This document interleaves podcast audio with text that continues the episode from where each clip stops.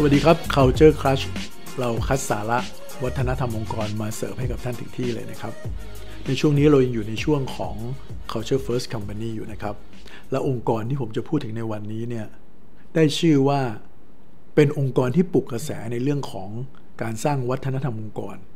หรือการให้ความสำคัญกับเรื่องวัฒนธรรมองค์กรเนี่ยให้เกิดขึ้นในยุคหลังที่ผ่านมาเองให้เกิดขึ้น และเป็นเหตุทำให้บริษัท ที่เกิดขึ้นในยุคสมัยนั้นเนี่ยเดินตามกันอย่างมากมายเลยนะครับ โดยเฉพาะบริษัทพวกสตาร์ทอัพพวก tech company ผมกำลังพูดถึง Netflix นั่นเองครับ ซึ่งถือว่าเป็นองค์กรที่มี unique company culture มาก ๆ เลยนะครับทำไมถึงเป็นอย่างนั้นนะครับ ผมเล่าให้ฟังแบบนี้ครับ มันเริ่มต้นจากการที่องค์กรเนี่ยเขามาด้วยความฝันด้วยของความเชื่อ แล้วอยากจะเปลี่ยนอะไรที่เป็นเรื่องเดิมๆที่ไม่ work พร้อมกับการมาของช่วงที่อินเทอร์เน็ต บูมขึ้นพอดี ก็คือเปิดให้บริการเช่า DVD โดยผ่านเว็บไซต์ แล้ว Netflix ก็จะส่ง DVD ทางไปรษณีย์ไปให้ที่บ้านครับ ซึ่งสมัยก่อนเนี่ยถ้าเราจะเช่าก็ต้องไปที่ร้านถูกไหมฮะแต่นี่เข้าไปที่เว็บไซต์เลย ซึ่งหลังจากนั้นก็มีหลาย ๆ เจ้าก็ทำตามเขานะครับ เชื่อไหมครับว่าธุรกิจในการส่ง DVD ไปตามบ้านเนี่ย โดยผ่านการเช่าบนเว็บไซต์เนี่ย Netflix เนี่ยเพิ่งเลิกไปปีนี้เองนะครับทำมาอย่างยาวนานตั้งแต่ ปลาย 90 นะครับ ที่องค์กรเกิดขึ้น โมเมนต์สำคัญเลยนะครับ ที่ทำให้เกิดวัฒนธรรมองค์กรแบบที่ Netflix เป็นอย่างทุกวันนี้เนี่ยหนึ่งในนั้นก็เกิดจากตอนที่ Netflix เนี่ยเริ่มที่จะมีพนักงงานเยอะแยะละหลายร้อยคนละ แต่บังเอิญไปเจอวิกฤต .com ฟองสบู่แตกพอดีในช่วง 2000 นะครับทำให้บริษัทต้องเลิกออฟคน ไปเป็นครึ่งเลยนะฮะ แต่พอเลิกออฟคนไปแล้วเนี่ย มันกลายเป็นว่าในปีนั้นเลยเครื่องเล่น DVD เนี่ยดันกลายเป็นของขวัญที่คนให้ในช่วงคริสต์มาสกัน มากมาย พอมีเครื่องเล่นที่บ้าน การเช่า DVD ก็มีมากมายตามมา ปีนั้นก็เลยกลายเป็นว่าธุรกิจโตมาก แต่คนเหลือครึ่งเดียวละอ้าวแล้วตอนนี้จะทำยังไงดีรีดเฮสติงนะครับซึ่งเป็น CEO และเป็นผู้ก่อตั้งเนี่ยก็เลยจำเป็นจะต้องรีดศักยภาพ ของคนที่มีอยู่ให้มากที่สุด เวลาเขาเอาคนออกแน่นอนเขาก็จะดูว่าคนที่อยู่เนี่ยก็ต้องเป็นคนที่มีผลงานเป็นทานเลนนั่นเองที่เขารักษาไว้ คนที่ไปก็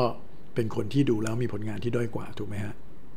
นี่เวลาเขามีคนเก่งๆอยู่กับเขาเนี่ยเขาพบว่าเวลาคนเก่งอยู่ด้วยกันเนี่ยคนเก่งจะทำงานกับคนเก่งได้ดี แล้วคนเก่งจะชอบที่จะ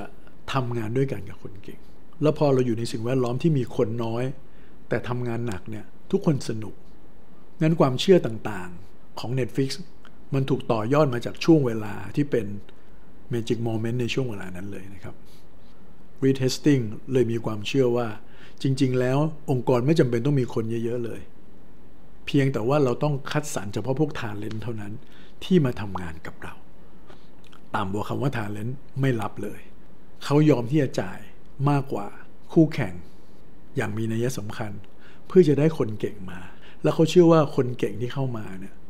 บางคนสามารถทำงานหรือมี productivity ได้มากกว่าคนทั่วๆไปเนี่ยหลายเท่าตัวเลยนะครับ ในมุมของเขาเนี่ยเขาเรียกว่ามันคุ้มเกินคุ้ม และนี่เป็นที่มาของคำว่า talent density ซึ่งเป็นสิ่งแวดล้อมในการทำงานที่ Netflix ครับ พอเขาอุดมไปด้วยคนเก่งแล้วเนี่ย เขาก็ต้องมีการสร้างวัฒนธรรมก่อนที่เหมาะสมกับคนเก่งๆถูกไหมฮะเขาพบว่าถ้าเราได้ตัวจริงเสียงจริงมาเนี่ยเราไม่ต้องไปจู้จี้จุกจิกอะไรมาก เราปล่อยให้เขาคิดให้เขาทำในภาษาของ Netflix เขาใช้ว่า context not control เน้นไปที่ผลลัพธ์ เน้นไปที่สถานการณ์มากกว่าจะไปควบคุมไปคอยไมโครแมเนจว่าจะต้องใช้วิธีนั้นวิธีนี้เท่านั้น คอนเท็กซ์หรือบริบทมันเปลี่ยนไปตลอดเวลา เพราะฉะนั้นปรับตัวตามคอนเท็กซ์แล้วเขาสร้างวัฒนธรรมที่สำคัญซึ่งเป็นกระดูกสันหลังของ Netflix เลยที่เรียกว่า freedom and responsibility ขึ้นมา อย่างที่บอกครับ พอมีแต่คนเก่งๆ แล้วเนี่ยเขาให้อิสระภาพเลยครับ เพราะตัวคุณรีดเฮสติงเนี่ยเขาเชื่อมากๆเลยว่า ถ้าเราให้อิสระภาพกับคนอย่างถึงที่สุดเนี่ยความรับผิดชอบมันจะตามมาเอง ไม่ต้องคอยไปตามดูผู้จัดการ ก็ไม่ต้องไปคอยจี้ชัยอะไร อันนั้นมันสำหรับคนระดับ average หรือคนไม่เก่ง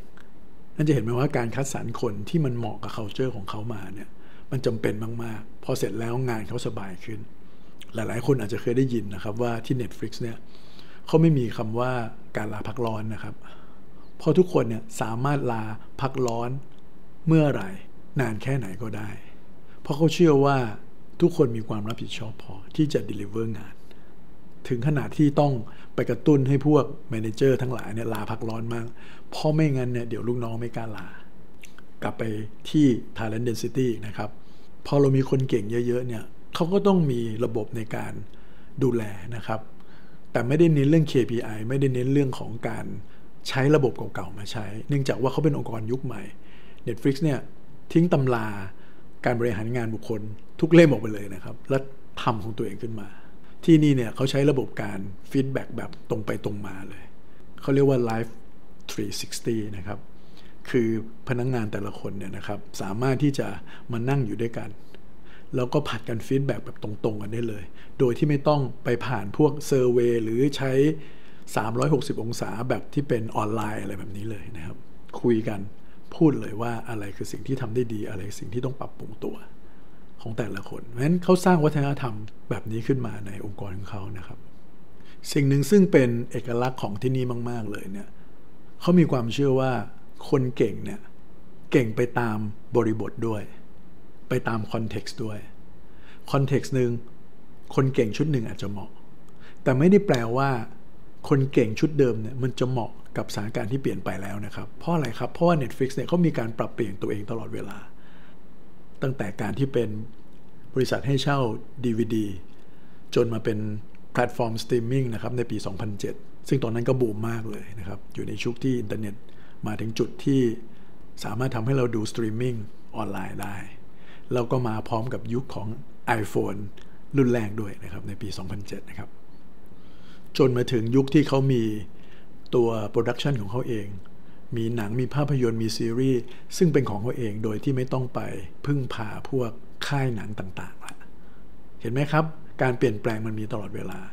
เพราะฉะนั้น Netflix มองว่าคนกลุ่มหนึ่งเหมาะกับสถานการณ์หนึ่ง เมื่อสถานการณ์เปลี่ยนไปคนที่เคยเก่งในสถานการณ์อาจจะไม่ได้เหมาะกับอีกสถานการณ์หนึ่งแล้วก็ได้ เพราะฉะนั้นที่นี่จะไม่เน้นเรื่องการรีเทนคิดไม่เหมือนคนอื่นอย่างแล้วไหมฮะไม่จำเป็นจะต้องให้คนเก่งอยู่กับเรานานๆก็ได้ไม่เป็นไรครับ ด้วยระบบ ด้วยโครงสร้างองค์กร ด้วยวัฒนธรรมองค์กรเอาให้แข็งแรง คนเข้าคงออกได้ คนเคยเหมาะกับเรื่องหนึ่ง แต่พอสถานการณ์เปลี่ยนเขาอาจจะไม่เหมาะแล้วก็ได้นั้นคนเก่งก็จะเข้ามาแล้วก็ออกไป เข้ามาแล้วออกไป เขาก็สร้างองค์กรให้มันเป็นแบบนี้ เป็นเสมือนหน้าที่ของคนที่เป็น manager เลยนะครับเขามีระบบหนึ่งที่เรียกว่า keeper test ครับ manager เนี่ยจะต้องคอยเช็คตลอดเวลากับตัวเองว่า มีใครบ้างที่อยู่ในทีมของตัวเองเนี่ยที่เราสามารถสูญเสียเขาไปได้ วิธีการเขาทำแบบนี้ครับเขาให้ manager เนี่ยลองจินตนาการดูว่าในทีมมีใครไหม ถ้าเดินมาลาออกเราจะไม่ลังเขาเลย เห็นไหมฮะ คิดแบบ proactive ไปเลยนะฮะ ถ้ามีอย่ารอให้เหตุการณ์นี้เกิดขึ้น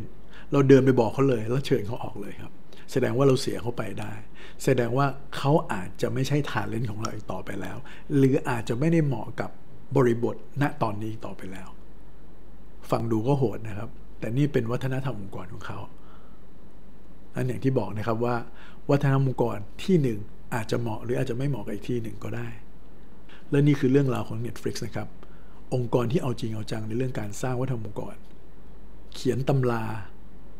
การบริหารงานบุคคล การบริหารธุรกิจของตัวเองขึ้นมาได้เลย หนังสือแต่ละเล่มที่ออกมาเกี่ยวกับเรื่อง Netflix เนี่ยขายดิบขายดีทั่วโลกเลยครับ ถ้าท่านมีโอกาสลองไปหาอ่านได้นะครับ แล้วเราพบกันใหม่ใน EP หน้าครับ สวัสดีครับ